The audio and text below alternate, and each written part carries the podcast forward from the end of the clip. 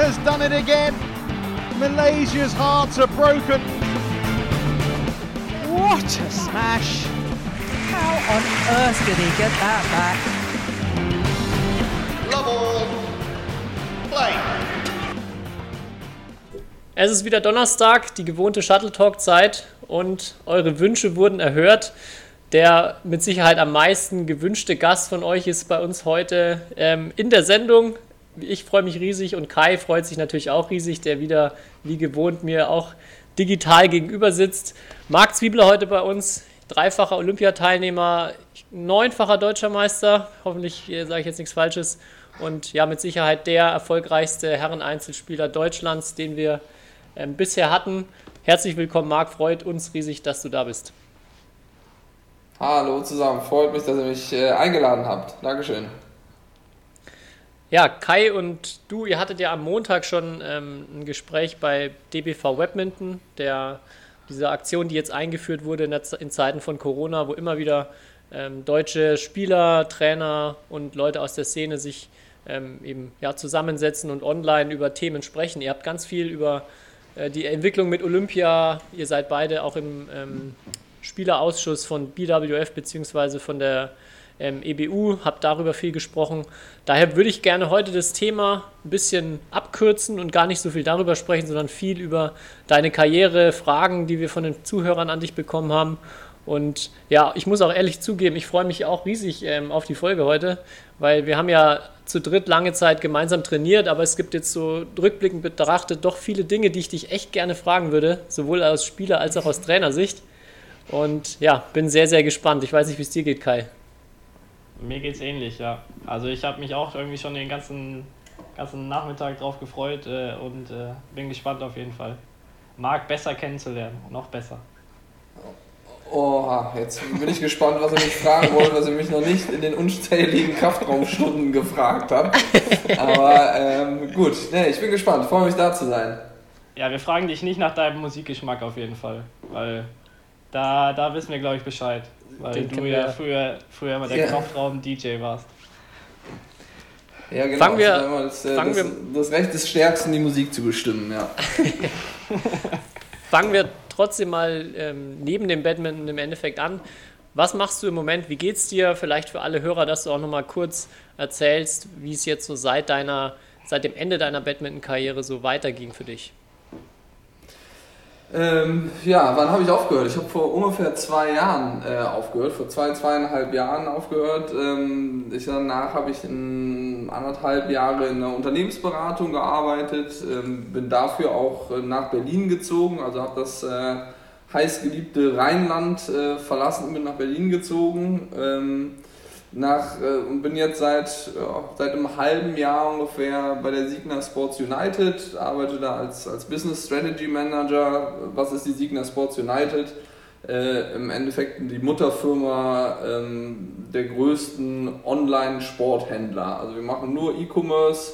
Ähm, uns selber kennt man nicht als Mutterfirma, aber darunter stehen halt verschiedene Firmen wie zum Beispiel Tennis Point oder Fahrrad.de äh, oder vielleicht auch Sachen im Badminton bald. Äh, mal sehen.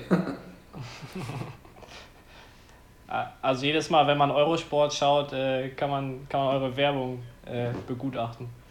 Immer wenn ich Tennis schaue, auf jeden genau. Fall sehe ich, immer, sehe ich immer Tennis Point und Fahrrad.de und alles mögliche.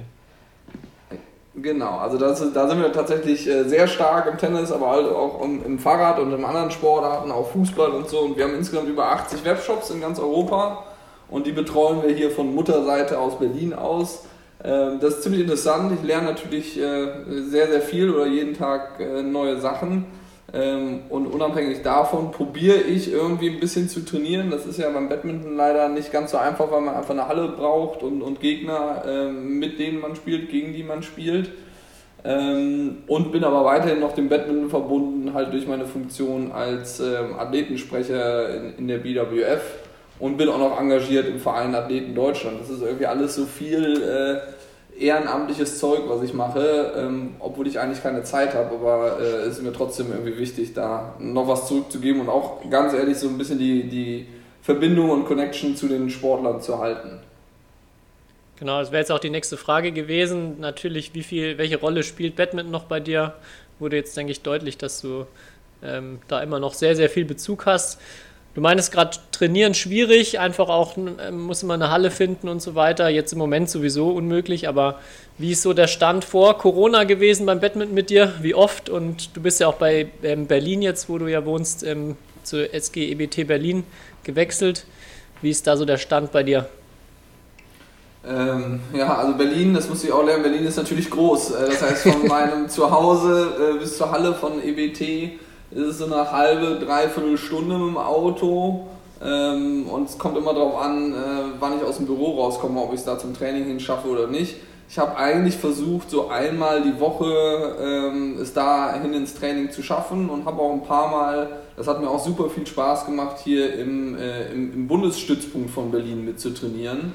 Mhm. Ähm, also vereinsübergreifendes Training einfach mitzumachen. Da ist der Kai Witt, äh, Trainer, den ich noch aus meinen äh, Schüler- und Jugendzeiten äh, kenne. Also es war immer cool, macht mir echt viel Spaß da, da mitzuspielen. Ähm, bei Übungen halte ich mich ehrlich gesagt raus.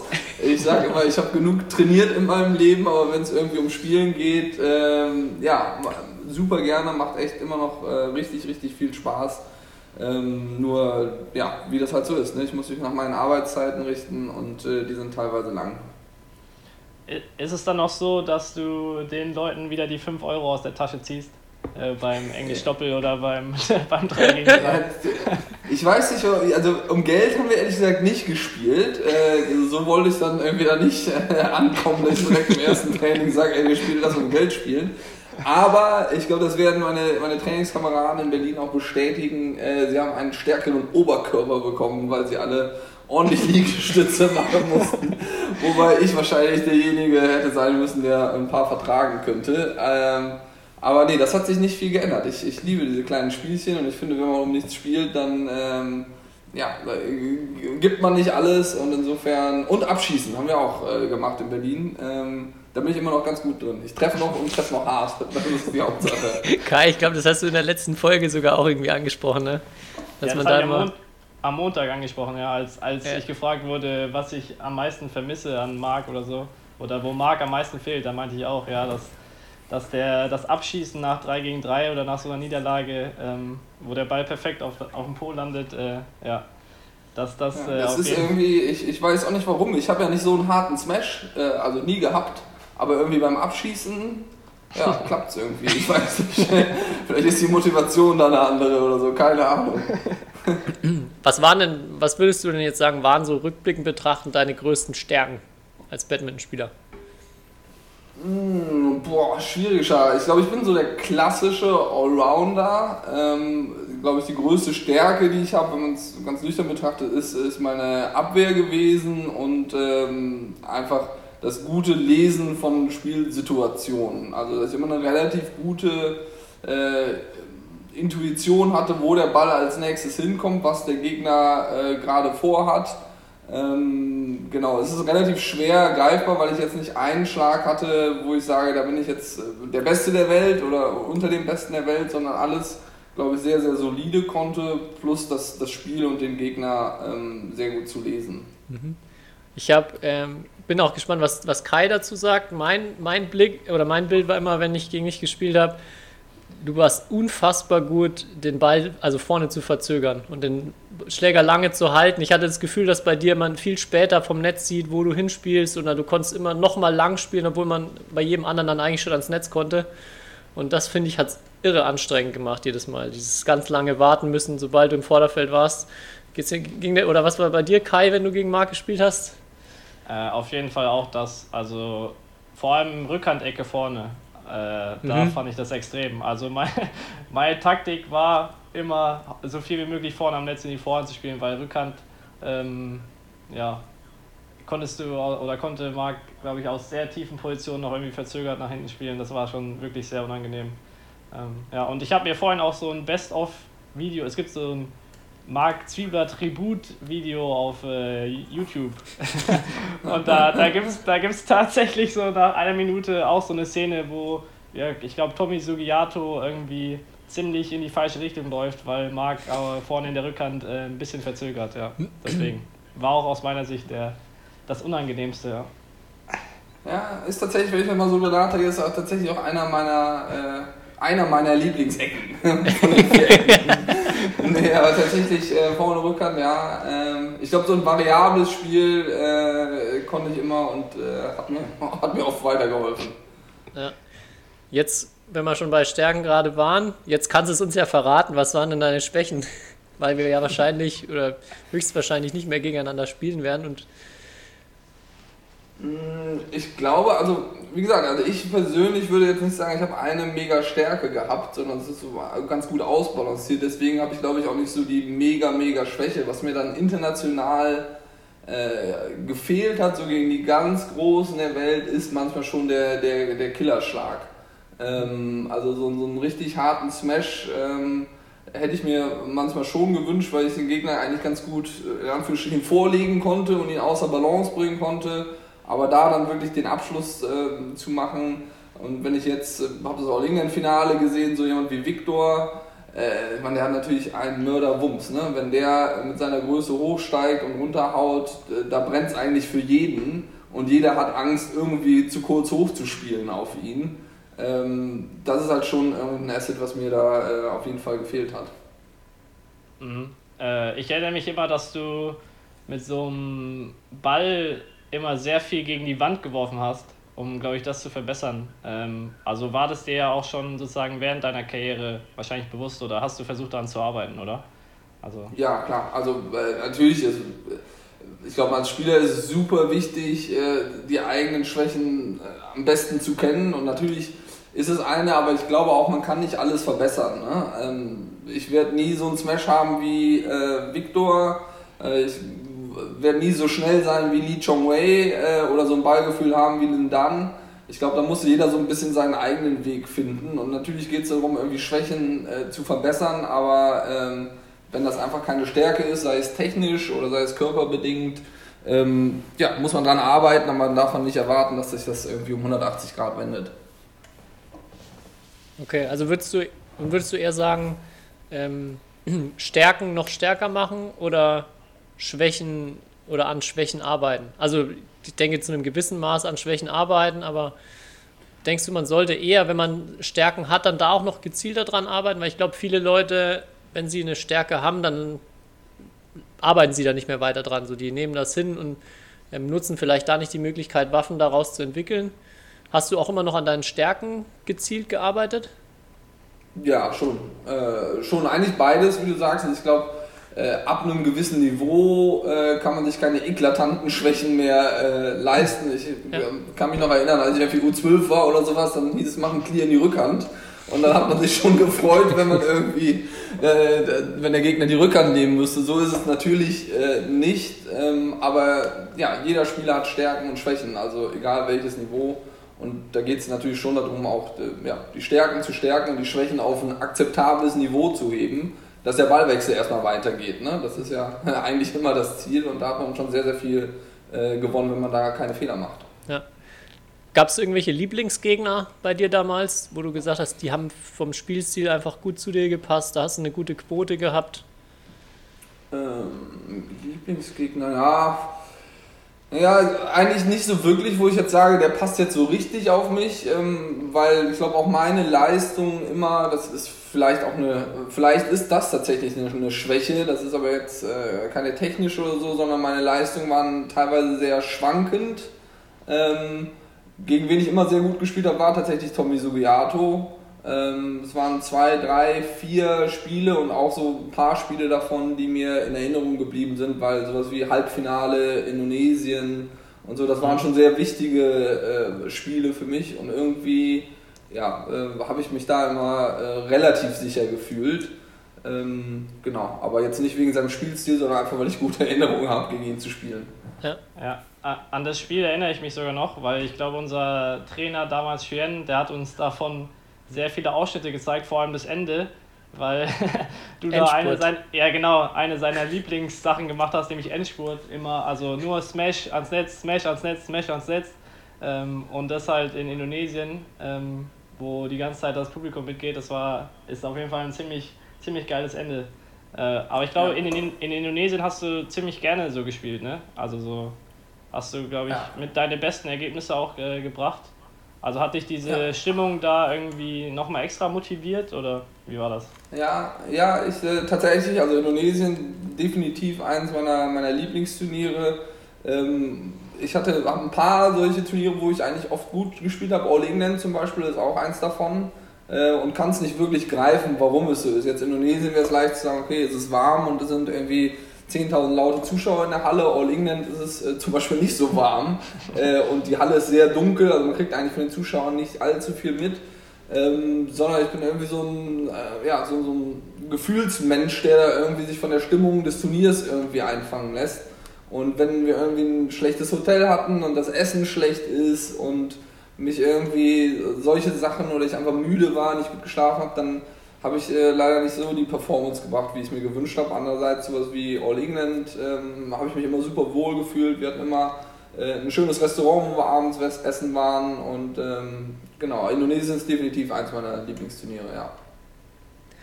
Ich glaube, du hast Indonesien damals im Finale auch gegen Lee Chong Wei gespielt, richtig? War ja. Ähm, und generell, du hast ja auch eine Zeit lang gefühlt jede Woche, also jedes Turnier immer erste Runde auch gegen Li Chongwei oder Chen Long, glaube ich, immer gleich ja. spielen dürfen. Ähm, Gibt es auch Angstgegner oder wirklich Gegner, wo du sagst, grauenhaft gegen die, äh, war es wirklich nicht, nicht schön für dich zu spielen oder wo du gemerkt hast, da geht einfach nichts?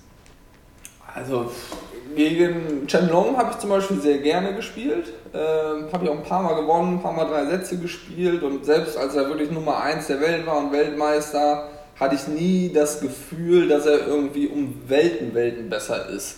Äh, also einfach ein unglaublicher äh, Klotz, der da auf der anderen Seite steht und wo es super schwer ist, auch nur irgendwie eine Lücke zu finden. Aber hatte immer das Gefühl, dass ich das halbwegs mitgeben kann. Äh, Wo es definitiv schwieriger war, ist bei Chong Wei. Also ich weiß gar nicht, wie oft wir gegeneinander gespielt haben ähm, und hatte eigentlich immer das Gefühl, dass er irgendwie in allen Bereichen besser ist als ich. Mhm. Ähm, und das Problem ist, er wusste das leider auch. und äh, er ist einer, der, und ich kenne ihn sehr gut ja auch noch irgendwie privat und in Malaysia trainiert und so weiter. Und er ist auch jemand, der ähm, bei ihm hängt die Leistung stark davon ab, wie er sich fühlt. Ähm, das sieht man ganz klar, wenn er irgendwie früher gegen Lindan gespielt hat äh, oder auch dann generell gegen die Chinesen, da hat er irgendwie Angst und hat seinen Spielstil verändert. Bei Leuten, wo er wusste, er ist besser und hat das drauf, dann hat er wirklich sein volles Potenzial entfaltet. Und ähm, das war so jemand, wo ich mir immer wieder dachte, ähm, ich weiß nicht ganz genau, wie ich ihn knacken soll, aber Angstgegner wiederum auch nicht, weil eigentlich ist das ja das Coolste, was dir irgendwie als Spieler passieren kann. Ähm, und gerade wenn du so, sag ich mal, als Profi bist und dann irgendwie Druck hast und äh, Ergebnisse bringen musst, ist das eigentlich ein ganz angenehmes Spiel, weil du bist halt nicht der Favorit und ja, und wenn die Knie danach blutig sind und man irgendwie mit, keine Ahnung, 21-10, 21-10 vom Platz läuft, dann äh, muss man halt gucken, dass es das nächste Mal besser wird. Ne? Ähm, es gibt unangenehmere Situationen, denke ich. Du hast es gerade angesprochen, Lee Chong Wei. Ähm, da würde mich jetzt interessieren, weil du ihn ja auch ein bisschen besser kanntest, weil das ja schon so der Zweikampf die letzten ja, 20 Jahre war, Lin Dan, Lee Chong Wei und sozusagen die Lee Chong Wei ja oft dann im entscheidenden Moment verloren hat, die wichtigen Spiele zumindest oder die meisten. Ähm, wie hast du das erlebt, beziehungsweise hast du mit ihm da mal drüber gesprochen oder ähm, was hast du oder wie kannst du dir das erklären, dass am Ende bei Olympia und WM eigentlich immer Lin Dan oder Chen Long gewonnen haben? Ähm, ja, also ich, die Antwort weiß ich selber nicht ganz genau natürlich, aber ich habe äh, tatsächlich lange und auch oft da mit ihm drüber gesprochen, äh, das Mal, wo wir wirklich so eine Stunde oder zwei zusammengesetzt hatten, war ähm, tatsächlich nach dem Olympiafinale, wann war es denn? 2016 muss es gewesen, genau, ne? in Rio. Äh, nach dem Finale bin ich zu, zu dem Malaien da in die Wohnung und wir haben irgendwie ja, zwei Stunden zusammengesessen und ähm, natürlich war er super geknickt und auch irgendwie resigniert so ein bisschen. Und ich kann es mir nicht so genau erklären, warum, aber er hat eine riesen Angst gehabt vor Lindan und dann später auch vor, vor Long, sodass er probiert hat, anstatt sein Vier-Ecken-Spiel zu spielen und anstatt variabel zu spielen, ähm, weil er da ein paar Mal äh, fitnessmäßig kaputt dran gegangen ist, hat er dann teilweise probiert, die Ballwechsel kürzer zu machen und eher so ein Angriffsspiel gespielt, wo er natürlich auch ohne Frage super, super gut ist, aber so ein relativ simples Spiel können die Chinesen halt im Zweifelsfalle länger einfach machen. Ne? Und das war so ein bisschen, glaube ich, für ihn so ein Teufelskreis, wo er gemerkt hat, oh, ich gehe kaputt, äh, ich muss fitter werden, muss irgendwie noch einfacher spielen ähm, und ja, so ein Teufelskreis, wo er dann gefangen war, anstatt einfach mal wirklich frei zu spielen, ein bisschen zu zocken und da wirklich äh, Gas zu geben und, und seine Stärken wirklich ähm, auszuspielen. Er hat sich da ein bisschen zu sehr auf das äh, Spiel der Chinesen eingelassen. Ich glaube, vielleicht ergänzend dazu mein Eindruck auch, dass es schon aber auch halt Finals gab, wo er eigentlich gut gespielt hat, aber Lindan jetzt im Fall von, zum Beispiel von äh, Olympia 2012 einfach am Ende dann nochmal bei 2019 jeden Ball perfekt zurückspielt. So war das Gefühl irgendwie. Ähm, also, dass es ja vielleicht, also natürlich unglücklich ist, ähm, dass er da keinen Olympia, keinen WM, keine WM gewonnen hat, aber er hat halt auch einfach einen ungünstigen Zeitpunkt erwischt mit Lindan.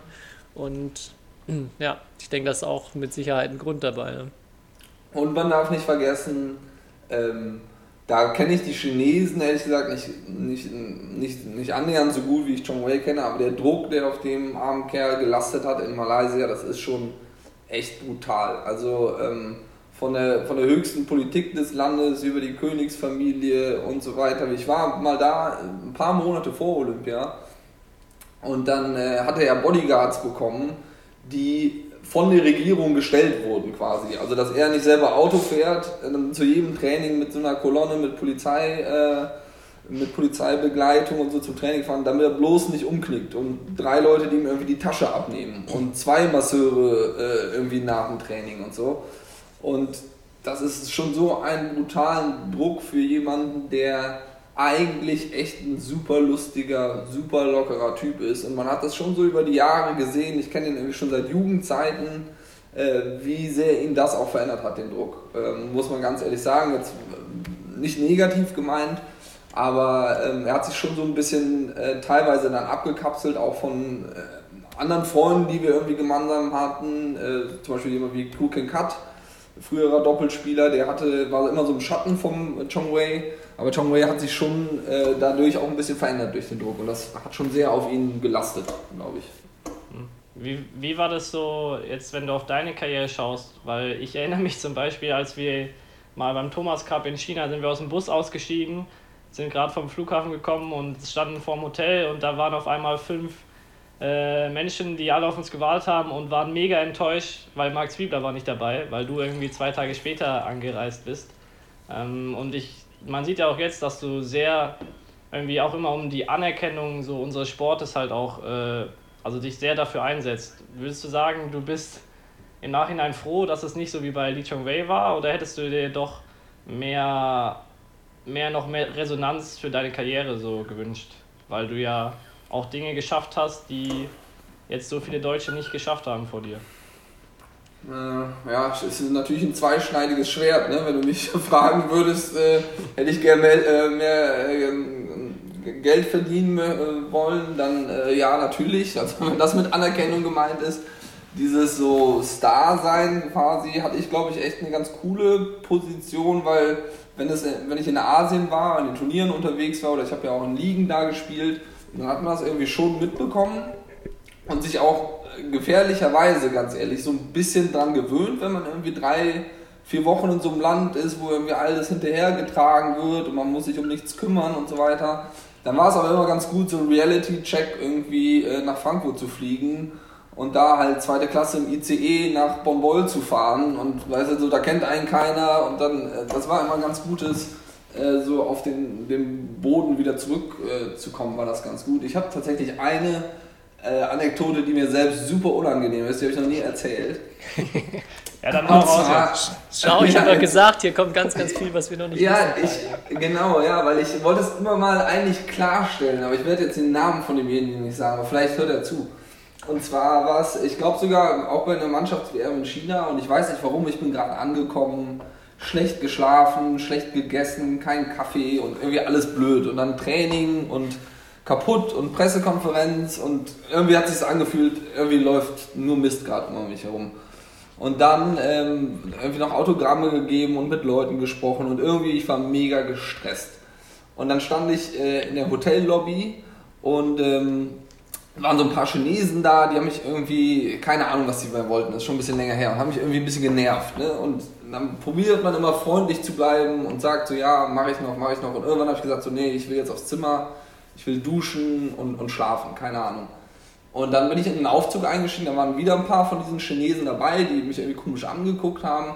Und es war aber auch ein europäisch aussehender äh, Mensch im Fahrstuhl, der mir wirklich nett, muss man sagen, irgendwie Hallo Mark oder irgendwas gesagt hat, also auf Englisch. Und ich war irgendwie so genervt, dass ich echt nur so, ich weiß gar nicht, ob ich überhaupt ein Hallo rausbekommen habe, aber ich habe ihn wirklich nicht äh, mit dem Arsch angeguckt auf Deutsch. Weil ich einfach keinen Bock mehr hatte. Ne? Ich war echt, äh, also bis oben hinzu. Und bin dann, dann ist der irgendwie, hat irgendwie noch komisch geguckt und ist dann ausgestiegen und ich bin dann hochgefahren. Und dann denke ich mir so, oh Mist, den kenne ich doch aus Bonn. Das war einer, der im Verein in Bonn war ähm, er war nicht Deutscher, äh, einer, der in Bonn im Verein damals gespielt hat, den ich auch kannte. Ich kann ihn jetzt nicht so richtig gut, logischerweise, aber ich habe ihn schon ein paar Mal gesehen in meinem Leben und auch Hallo gesagt. Echt ein super netter Kerl. Und dann bin ich aufs Hotelzimmer gegangen, habe ich echt erstmal, ist ungelogen, habe ich erstmal hingesetzt und dachte mir so, ey, da muss man aufpassen, dass einem irgendwie dieses surreelle, in Anführungsstrichen irgendwie Star sein, äh, nicht zu so einem Deppen werden lässt. Und jetzt habe ich irgendwie den Typen, der super nett ist und mir nur Hallo gesagt hat, habe ich irgendwie blöd behandelt, nur weil ich jetzt gerade gestresst war. Ne? Und das war echt, äh, muss ich sagen, habe ich fünf Minuten auf dem Bett gesessen und echt darüber nachgedacht, ähm, dass man da echt aufpassen muss und dass es eine gefährliche Falle ist, die, wie man es ja so sieht bei Fußballern oder sowas, ähm, das kann einen, ja. glaube ich, schon verändern. Ne? Ja. Hast du noch mehr lustige Fan-Anekdoten? Irgendwas ganz Skurriles, was dir mal passiert ist? Oder irgendwie da hast du. Hast ich habe eine. Ich habe eine. Ich habe ah, eine. Okay. Ich, ich, als, als, als ich nämlich 16 oder 17 war, da war, äh, hatten wir deutsche Mannschaftsmeisterschaft in Berlin. Und da war auch das Finale von Beul gegen Berlin um die deutsche Mannschaftsmeisterschaft dann abends irgendwie. Und Marc hat da auch gespielt und ich war da mit einer Mannschaftskollegin, die ein großer Fan von Marc war. Und die hat dann damals, äh, wollte sie unbedingt ein Autogramm. Von Marc hat aber halt keinen Stift und sonst was. Und dann hat sie einfach so Marc ihre Handtasche hingehalten. Ähm, und dass er dann darauf unterschreiben sollte. Und äh, also wahrscheinlich kannst du dich nicht mehr daran erinnern, Marc, aber du hast dann so, warst sehr schockiert, dass du auf so einer teuer, weil sie war ziemlich teuer, die Handtasche, es war, äh, unterschreiben solltest. Und hast dann so wirklich gesagt, was auf der Handtasche? Äh, und dann hast du sogar, äh, das ist doch eine Longchamp-Handtasche. Und dann war sie danach, ungefähr hat sie mir noch zehnmal erzählt, boah, der Max Wiebler, der kennt sich sogar bei Frauenhandtaschen aus. Der ist, der ist, so, der ist so, ein toller, der ist so ein toller Mann. Und ja, oh mein Gott. äh, nee, kann ich mich tatsächlich nicht daran erinnern, aber oh, ja, scheint lange her zu sein. Ja, ist ja jetzt schon. Ja, es ist, äh, es, es ist echt äh, da schwierig, die Balance zu haben, weil ich glaube, äh, also mir ist es super unangenehm, zu irgendjemandem Nein zu sagen. Und sag ich mal, in Deutschland oder bei deutschen Meisterschaften oder sowas, da kriegt man das auch irgendwie alles äh, hin. Aber jetzt zum Beispiel in Indonesien, irgendwann platzt einen halt der Kragen. Ne? Wenn man nicht mehr irgendwie beim Frühstück sitzen kann, ohne dass, äh, dass man irgendwie gestört wird und einfach diese konstante Beobachtung ist nicht, nicht, nicht immer angenehm. Ja. Was ich aber aus meiner Sicht auch sagen kann, dass du diesen Spagat jetzt, wie du es nennst, also vor allem aus Sicht des Spielers, der dann auch mit dir trainiert hat, echt super hinbekommen hast, dass du im Training immer äh, sehr zuvorkommend warst. Und was, man hat ja oft, oft von anderen Spielern gehört, Lee Chung Wei war, finde ich, eigentlich ein Beispiel, was man, ich weiß nicht, wie viel davon stimmt und wie es wirklich war, aber der ähm, schon den anderen, also eine ganz klare Ausnahmerolle in der Trainingsgruppe hatte, wie du sie auch hattest, aber sich scheinbar da ja, anders verhalten hat oder das den vielen Spielern auch mehr zu spüren gegeben hat ähm, hatte ich nie den Eindruck. Also uns war allen klar, dass du mit Abstand der Beste bist und eine Ausnahmerolle hast, aber du das nicht wirklich ähm, ja, irgendwie in jeder Minute zeigen wolltest oder raushängen lassen wolltest. Ja, das ist schön zu hören. Ich hoffe, es, ich hoffe, es war so, weil das ist mir tatsächlich auch wichtig, weil ansonsten, äh, oder sagen wir so, wenn es nicht gewesen wäre, wäre es mir sehr unangenehm jetzt. ja, also so ging es ja. mir, mir zumindest auf jeden Fall. Äh, aber hättest du dir trotzdem lieber noch einen, sagen wir mal, einen größeren Konkurrenten in Deutschland gewünscht, der, mit dem du dich mehr noch auch so national ähm, betteln kannst, vor allem im Training? Also ich kann mich da erinnern, zum Beispiel Dieter Dumke, der war ja auch vor allem im Training teilweise sehr, sehr gut. Ähm, und da ging es auch manchmal heiß her, wenn ihr ähm, gegeneinander Matches im Training gemacht habt. Und da hatte ich immer auch das Gefühl, so, ähm, wenn Dieter gut drauf war, warst du danach irgendwie äh, auch nochmal besser äh, gefühlt, ähm, weil er dich mehr gefordert hat. Äh, wie siehst du das? Also hättest du dir da jemanden gewünscht, der dir auf Dauer mehr Paroli geboten oder bieten konnte? Ja, ja definitiv. Also ich glaube, äh, Konkurrenz macht irgendwie alle besser. Äh, zwei Sachen hätte ich mir gewünscht. Einmal natürlich, dass ich äh, jemanden habe, der mein Level ist oder wenn womöglich sogar besser als ich ist. Äh, einfach um das zu haben. Das andere war jetzt gerade in jüngeren Zeiten ähm, eine Art Vorbild. Also jemand, der vielleicht 5, 6, 7 Jahre älter ist, der mir sagt, was ich irgendwie tun soll, der mir irgendwie als Vorbild wirklich dient, äh, wie international auch das Badminton-Geschäft läuft, äh, mit Sponsoren angefangen, mit Ausrüstern angefangen, wie so eine Struktur von so einem Super Series Turnier aussieht. Das sind so ganz viele kleine Sachen, die man eigentlich nur durch Erfahrung äh, erlangen kann. Ähm, und das hat mir in Deutschland generell gefehlt, weil ich glaube, ich bin nach Saarbrücken gekommen, als ich 18 oder 19 war. Ähm, damals gab es noch Björn Jupin, der war aber immer in Langenfeld äh, und in Saarbrücken war ich eigentlich schon eigentlich der Beste zu dem Zeitpunkt und damals war ich wirklich nicht, nicht gut, ähm, aber hatte halt einfach keinen, an dem ich mich so richtig orientieren konnte. und das hat mir tatsächlich äh, gefehlt, eigentlich die beiden Sachen, ein Vorbild und auch ein ganz, ganz starken äh, Trainingskameraden. Du hast schon gesagt, Dieter war natürlich unglaublich stark. Der hat eine, der hat eine, eine Waffe, wie Viktor Axelsen äh, sie, sie immer noch hat. Das Ding ja. ist, Viktor trifft aber halt neun von zehn Mal die Linie und bei Dieter war es halt so ein bisschen Sekt oder Selters. Ne? Also an einem guten Tag äh, war es wirklich äh, richtig, richtig herausfordernd. Hat er auch gegen mich äh, gewonnen ähm, teilweise, aber dann an anderen Tagen war es halt auch manchmal nicht so gut. Äh, plus dazu hat er natürlich einen sehr eigenen Spielstil und eigentlich müsste man zwei, drei, vier von solchen Kalibern haben, die alle unterschiedliche Stärken haben. Ne? Und ähm, das hätte mir super viel geholfen, weil ähm, ich habe es irgendwo mal früher in einem Interview gesagt, ähm, und das ist überhaupt nicht despektierlich irgendwie meinen Trainingskameraden gegenüber gemeint, aber wenn man irgendwie nur national, auf nationaler Ebene zusammen trainiert und dann alle zwei, drei Monate mal äh, auf ein Super Series Event fährt und dann in der ersten Runde gegen Chong Wei spielt oder gegen Lindan oder so. Das ist wirklich wie eine Umstellung vom, vom Golf äh, zum Formel 1 Wagen. Ne? Und da muss dann echt schon alles passen, dass das, ähm, dass das irgendwie an dem Tag auch klappt. Mhm. Du hast gerade angesprochen, dass du nicht so ein richtiges Vorbild hattest, so sportlich. Äh, da würde mich jetzt interessieren, wie so die Rolle deiner Eltern war äh, in deiner Karriere, vor allem als du jünger warst, weil die ja beide, muss man ja dazu sagen, auch ein bisschen Ahnung von Badminton hatten und, und auch sehr gut gespielt haben, auch vielleicht zu einer anderen Zeit, aber wie, wie war so die Rolle von den beiden und wie haben sie dir da geholfen oder versucht zu helfen? Haben sie sich rausgehalten? Haben sie dir viel irgendwie gesagt, äh, worauf du achten sollst? Wie war das? Ähm, auch gute Frage. Ich glaube natürlich, irgendwie habe ich meinen Eltern super viel zu verdanken und dass ich überhaupt zum Badminton gekommen bin. Die haben mich damals als, als Kleinkind quasi schon mit in die Halle genommen und ich habe irgendwie einen Schläger in der Hand gehabt und habe immer super viel Badminton gesehen, einfach auch als, als wirklich kleiner Knirps, was meiner Überzeugung, ich kann es nicht beweisen, aber glaube ich, äh, viel hilft, wenn man das schon irgendwie in ganz, ganz jungem Alter Badminton auf einem guten Niveau zumindest sieht und äh, ausprobiert danach haben sie sich eigentlich sehr rausgehalten, um ehrlich zu sein. Ich glaube, die wissen beide auch, dass sie waren sehr gut, waren national und international erfolgreich, aber in einer, natürlich einer ganz anderen Zeit. Ähm, insofern haben sie sich da eigentlich rausgehalten, wo ich allerdings sehr dankbar für war, dass wir in, in Beul damals eine, eine starke erste Mannschaft hatten, mit auch nationalen, aber auch ausländischen Spielern, die wirklich in dem Verein trainiert haben. Das heißt, ich war eigentlich immer der Schlechteste äh, in der Trainingsgruppe. Und ich war immer der Idiot, der irgendwie die Felder aufbauen musste und abbauen musste und die Bälle zusammenputzen musste und den, den, den, den Boden wischen musste und so weiter. Und eigentlich habe ich, eigentlich habe ich immer nur auf den Deckel bekommen. Ähm, lag natürlich daran, dass ich irgendwie fünf, sechs Jahre jünger war als die anderen. Aber es hat sich damals nicht so angefühlt. Und das war, so da hatte ich wirklich die Leute, die mir, mich da richtig äh, weitergebracht haben. Ja. Du hast gerade schon drüber gesprochen, du hattest nicht so wirklich ein Vorbild und es gab ja vor dir in Deutschland keinen, der in die absolute Weltspitze geschafft hat im Herreneinzel.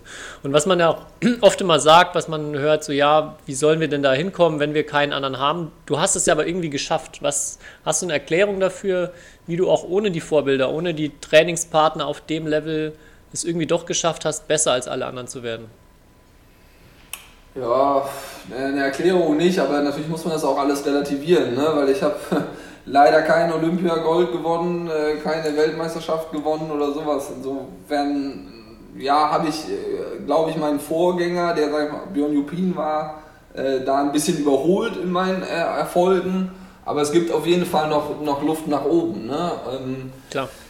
Ich glaube, ich habe immer mich viel, ich habe kein einziges Sportvorbild, dass ich sage, irgendwie, ich will wie Li Chongwei sein oder wie, wie Chen Hong gab es früher, das war zum Beispiel ein richtig cooler Spieler äh, aus China.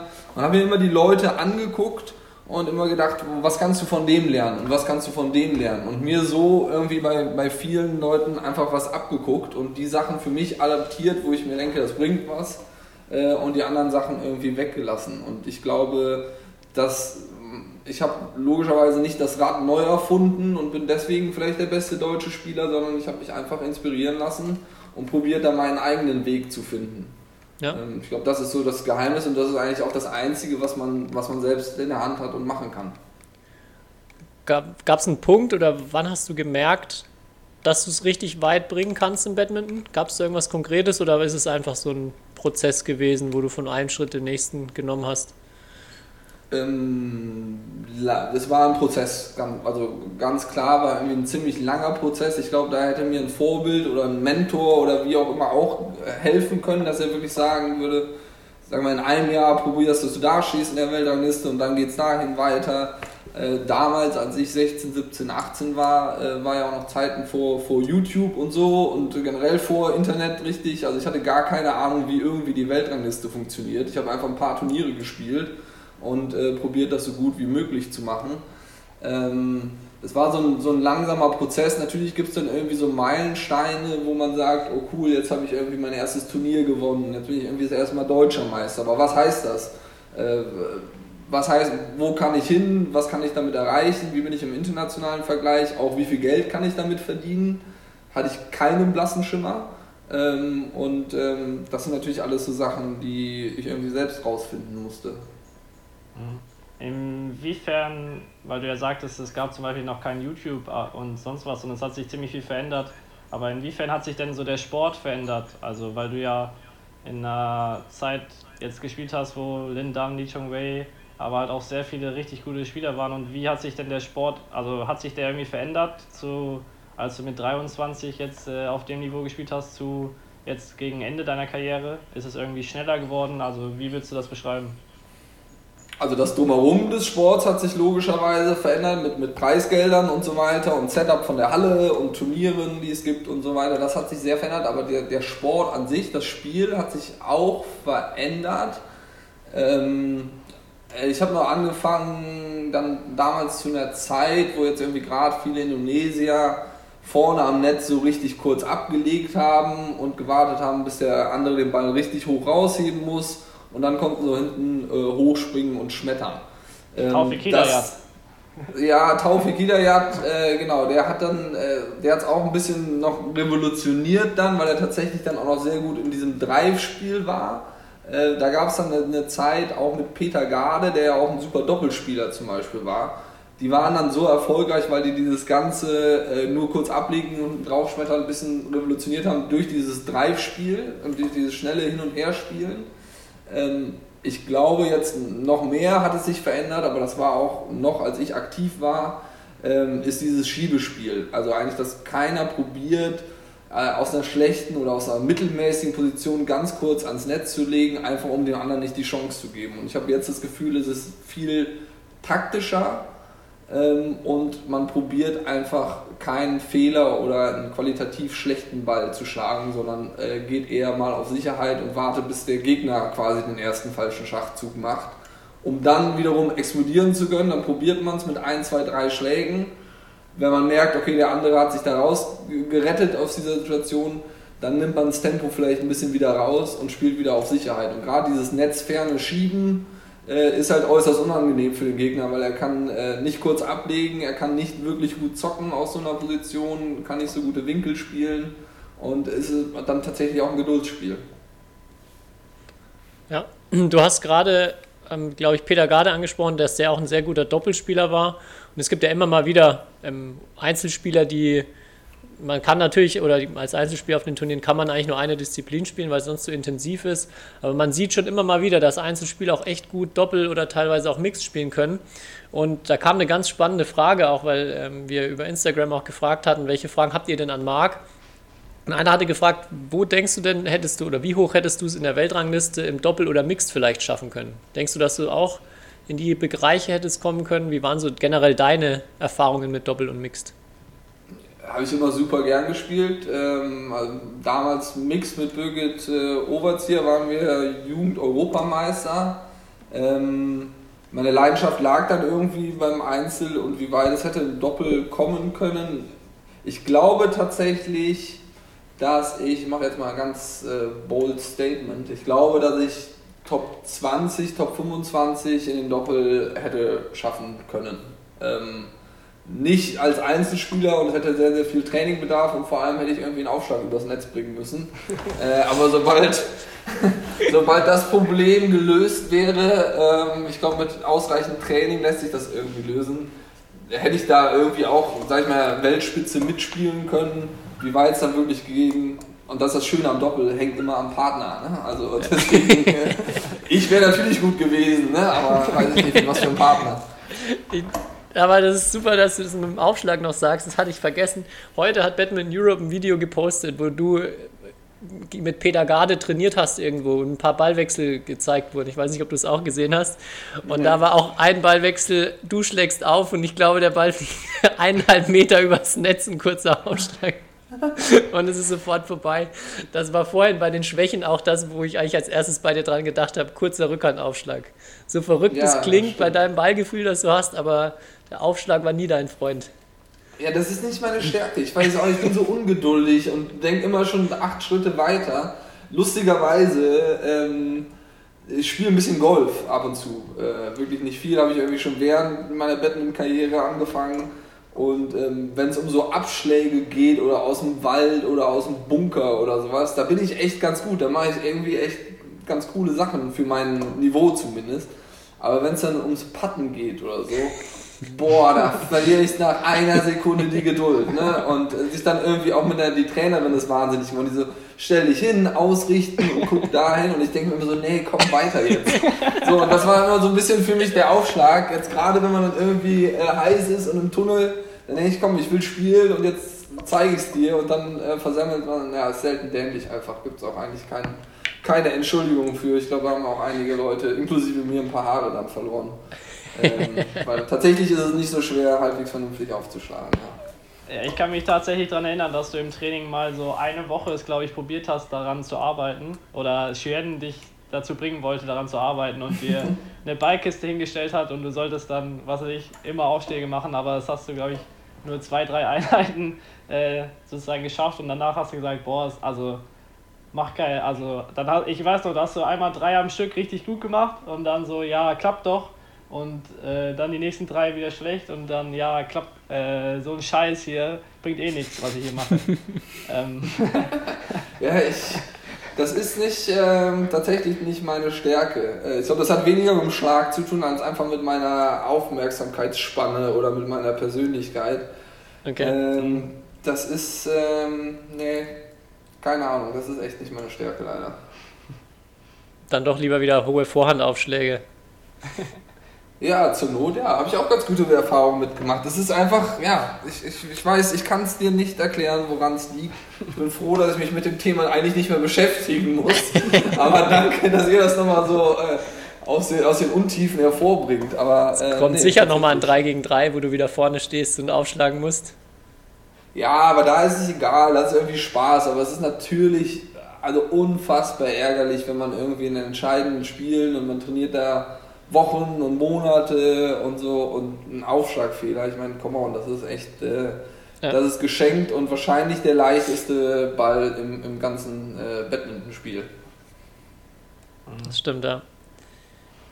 Kai, du hattest, glaube ich, weil wir hatten sehr, sehr viele Fragen auch an dich, ähm, die wir so, glaube ich, in ausführlicher Form gar nicht alle abdenken können. Aber wir haben uns mal so ein paar rausgesucht. Kai hat die zusammengeschrieben, die man so als Schnellfeuerrunde, wo du einfach nur eine kurze Oha. Antwort geben kannst und dann äh, wir gleich zur nächsten Frage kommen. Ähm, genau, ja. Kai, hau raus. Okay, ja, ich bin sehr gespannt auf ein paar Antworten. Und zwar erste Frage: Wenn du nicht Batman-Spieler geworden wärst, was wärst du dann geworden?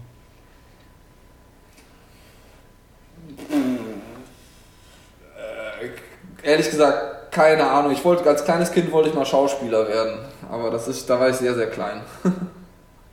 okay. Äh, Damendoppel, Hui oder Pfui? All England was ich gesehen habe, war Hui. okay, sehr, Diplo sehr diplomatisch. Du, da klingst überrascht. äh, okay, nächste Frage ist, glaube ich, ein bisschen einfacher. Äh, was ist dein Lieblingsverein in Deutschland? Also Badminton-mäßig. BC Ball. Ja, das war zu erwarten. Ähm, hast du schon an der Kaffee Cup Challenge teilgenommen? Nee, habe ich nicht tatsächlich. Aber wurdest du auch noch nicht herausgefordert? Äh, ich bin irgendwie so, ich habe diese ganzen Challenges nie mitgemacht, um ehrlich zu sein. Das ging immer mir vorbei. Ich glaube, ich habe ein paar Notifications und meine, mir ist das irgendwie mal über den Weg gelaufen. Aber äh, nee, ehrlich gesagt probiere ich nicht so viel Zeit in Social Media zu verbringen. Okay, äh, nächste Frage kommt von deinem alten Teamkollegen Marvin Seidel. Und zwar der fragt, wie fühlt es sich an, nicht mehr Junggeselle zu sein? Ich bin ja noch Junggeselle, ne? Ich bin verlobt, aber äh, noch nicht verheiratet. Äh, und äh, nee, ich fühle mich gut. Das Einzige ist jetzt aufgrund von Corona, wir wollten dieses Jahr heiraten und müssen mal schauen, ob wir das irgendwie hinbekommen mit der derzeitigen Situation. Vielleicht bin ich noch ein Jahr länger äh, Junggeselle in Anführungsstrichen. Okay. Ähm, dann äh, eine meiner Lieblingsfragen. Was ist das Schönste am Saarland? Das Schönste am Saarland. Also ich das erste Mal, als die ersten Jahre, als ich in Saarbrücken war, habe ich es echt nicht gemocht, muss ich sagen. Äh, fand ich Saarbrücken ganz furchtbar. Ich habe irgendwie 15 Jahre da gewohnt und mir ist Saarbrücken echt richtig ans Herz gewachsen und die Freunde, äh, die ich da habe. Das Schönste ist der St. Johanna Markt im Sommer. Okay. Ähm, wird es von dir nochmal ein Comeback bei einer deutschen Meisterschaft geben? Hm, ich kann es mir im Moment nicht vorstellen, hätte allerdings echt Bock drauf, alleine weil ich dann wieder ein bisschen Sport machen würde. Ich glaube im Einzel nicht. Ähm, und ja, man muss sich halt immer Urlaub nehmen. Ne? Meine Urlaubstage sind äh, begrenzt, äh, logischerweise. Ob ich mir da wirklich zwei, drei Tage Urlaub für nehme, ähm, weiß ich noch nicht. Okay. Aber es wird nicht äh, kategorisch ausgeschlossen. Können wir schon mal so festhalten.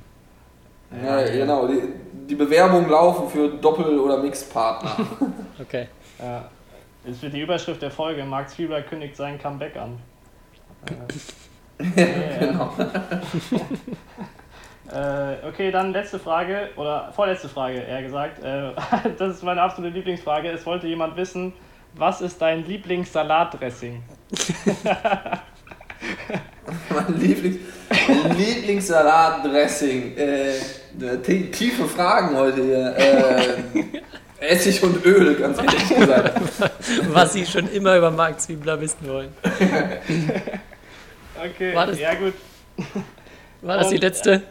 Äh, ne, die letzte wäre noch äh, Li Chung Wei oder Lin Dan. Musste ich entscheiden, wenn ich für einen der beiden entscheiden muss.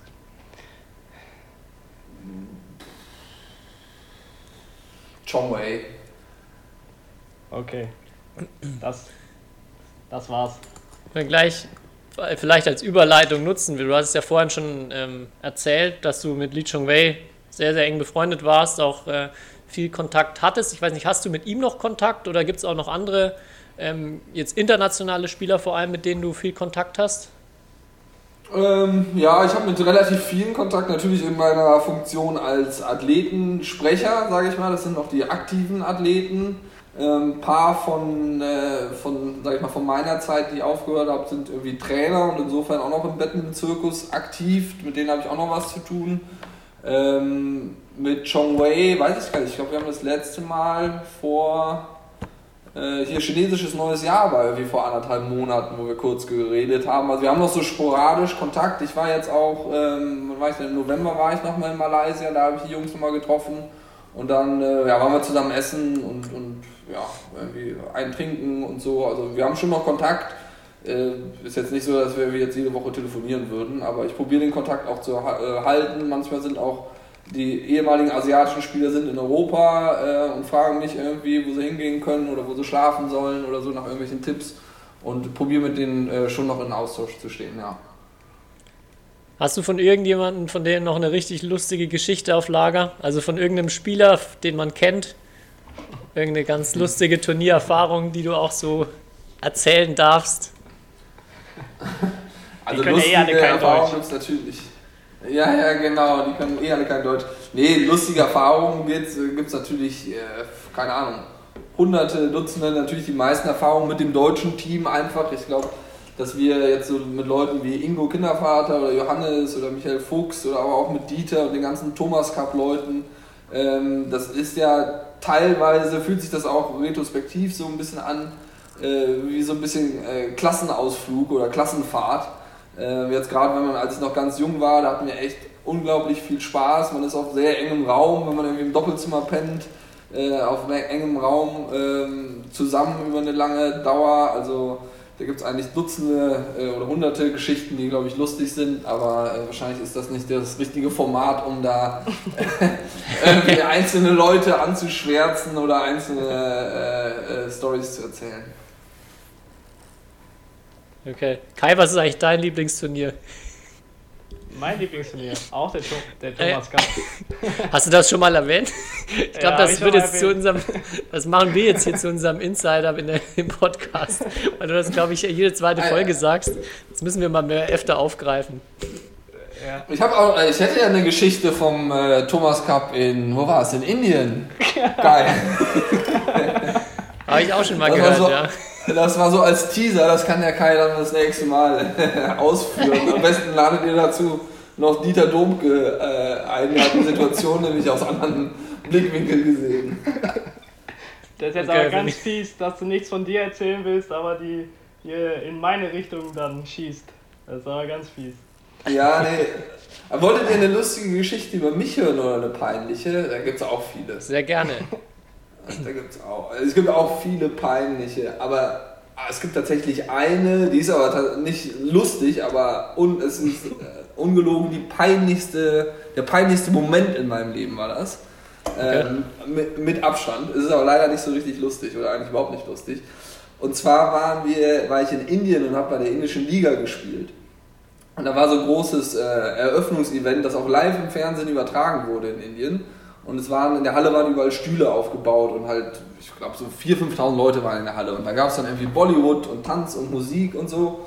Und dann sollte von jeder Mannschaft ein Spieler auf die Bühne, ich glaube, es waren acht Mannschaften, ähm, und quasi einen Eid schwören. Ähm, und ich war irgendwie der einzige Europäer bei mir im Team und da haben die gesagt, hier Marc, geh du für unser Team da hoch und stell dich da hin und schwör diesen Eid. Und ich stand dann, äh, neben mir noch sechs andere und äh, Saina Newal hat diesen Schwur quasi vorgelesen, äh, den wir da machen mussten. Und die ganze Bühne war voll mit Flaggen, mit noch ein paar Offiziellen und halt wir Spieler standen ganz vorne und vor uns alle Fernsehkameras. Und dann ähm, sagt sie so, ja, ich mache jetzt diesen Schwur. Und was macht sie? Sie hebt den rechten Arm. Und zwar, also so richtig, wie wir das nur aus den Geschichtsbüchern kennen. Und ich, ich, guck, ja. ich, krieg, ich, ich schaue um mich und jeder auf der Bühne macht das Gleiche.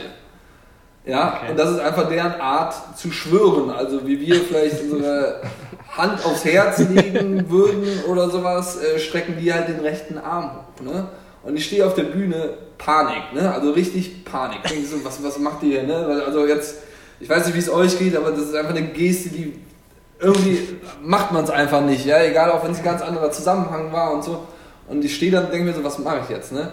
Ich kann ja auch nicht den linken Arm heben oder so. Ich weiß auch ganz genau in meinem Kopf, dachte ich mir so, ey, wenn das mal irgendwie ein Foto davon rauskommt oder so, dann muss man es ja nur spiegeln und dann ist es doch mein rechter Arm. Und ich stehe hier in der Mitte von 30 Leuten, die alle äh, für meine Begriffe irgendwie einen Hitlergruß zeigen. Und ich dachte so, das kann ich nicht machen. Ne? Kann auch nicht meine Hand aufs Herz legen, weil dann sieht es irgendwie aus, als wenn ich hier den Hitlergruß gut heiße und so. Und ich habe einfach nur meine Arme hinter meinem äh, ähm, Körper verschränkt und so meinen Blick nach unten gewendet, sodass ich auf keinem Foto zu erkennen bin. Und es war der unangenehmste Moment in meinem ganzen Leben live im indischen TV. Und ich glaube, die Großteil der Leute, die dann da waren, die haben auch gar nicht verstanden, warum ich nicht diesen komischen Schwur schwöre. Ähm, das war halt so, man, man spielt fair und beachtet die Linie, die, die Schiedsrichter und sowas. Ich war der Einzige, der nicht mitgemacht hat. Und ich weiß noch, ich glaube, der Johannes Schöttler, der hat bis heute ein Foto davon und das hat er mir schon ein paar Mal geschickt. Ich habe es irgendwie immer wieder verloren. Aber wenn, immer wenn ich dieses Foto sehe, dass ich sehe so bedröppelt aus. Und das ist, glaube ich, der peinlichste Moment in meinem Leben. Als kleine okay. Badminton-Anekdote. Okay, ich schreibe mir mal notiert, auf ja. Johannes Bild. ja, und kam dann, hatte ich dann nochmal jemand drauf angesprochen oder kam nichts mehr? Ähm, Wurdest du von den Massen dann nee, ausgebuht? Ich, nee, das nicht. Ich bin aber dann zu meinem Team zurück und da war so jemand wie Ivanov zum Beispiel war da aus Russland, der spielt ja heute auch noch. Und der hat das kapiert, dass es mir so unfassbar unangenehm war. Und der hat mir nur so freundschaftlich auf die Schulter gehauen, äh, wie er halt so freundschaftlich einem auf die Schulter tätscheln kann mit seinen 2,10 Meter, glaube ich. Aber ähm, er, er hat es auf jeden Fall nett gemeint. Und äh, es haben mich aber tatsächlich auch ein paar Leute angeguckt und dachten, äh, warum hast du denn da nicht mitgemacht, so nach dem Motto.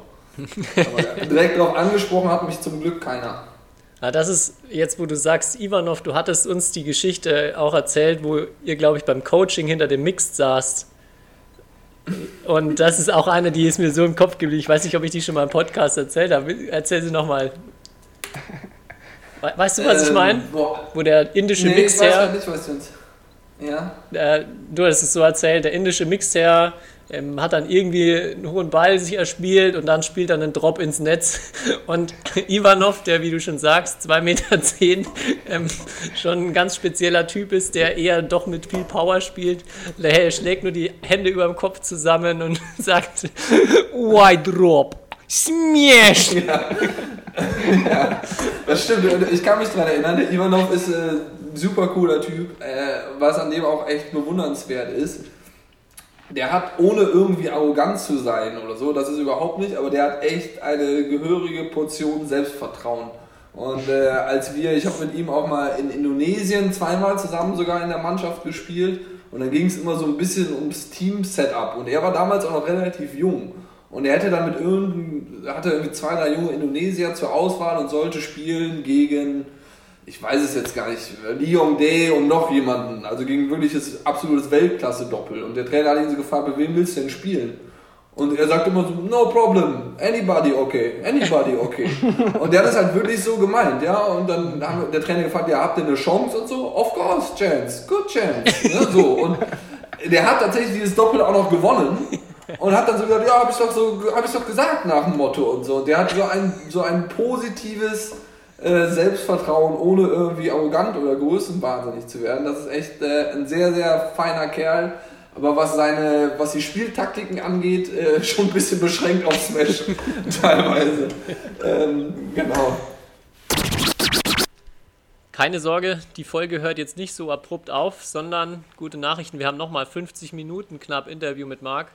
Ähm, ja, wir waren selber ganz begeistert. Die Zeit ist echt verflogen und ähm, wir sind aus dem Reden gar nicht mehr rausgekommen. Ich hoffe, ihr freut euch genauso wie wir über das lange Interview und auch, dass jetzt noch eine Folge kommt. Kai, was war so dein Highlight jetzt für den zweiten Part, der noch ähm, auf unsere Zuhörer zukommt? Ähm, mein Highlight war auf jeden Fall, äh, wie wir fast aufgedeckt haben, dass ihr beide euch mal im Fernsehen bei Pro7 fast hättet gebettelt. Als Marc in der Ritterrüstung aufgetreten äh, ist. Äh, das hätte ich gern gesehen, aber ja, da will ich jetzt nicht zu viel verraten. Und natürlich, äh, was Marc so denkt, was wir beide besser können als er. Das war so mein Highlight. Stimmt, dass wir auch nochmal ein bisschen gelobt werden, nachdem wir ihm ja ähm, sehr viel Lob zusprechen in der Folge. Was ich auch richtig spannend finde im zweiten Teil, dass er aus seiner Sicht nochmal erzählt, was gutes Training, was gute Spieler ausmacht, auch was aus seiner Sicht viele Spieler nicht gut machen im Training und was ihn auch ein bisschen ausgezeichnet hat in seiner Karriere.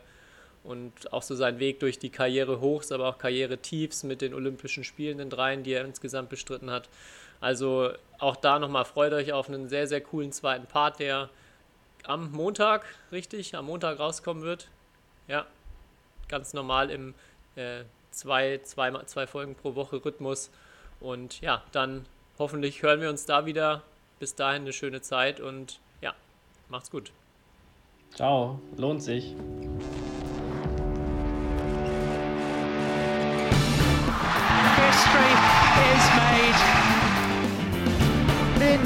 Has done it again. Malaysia's hearts are broken. What a smash! How on earth did he get that back?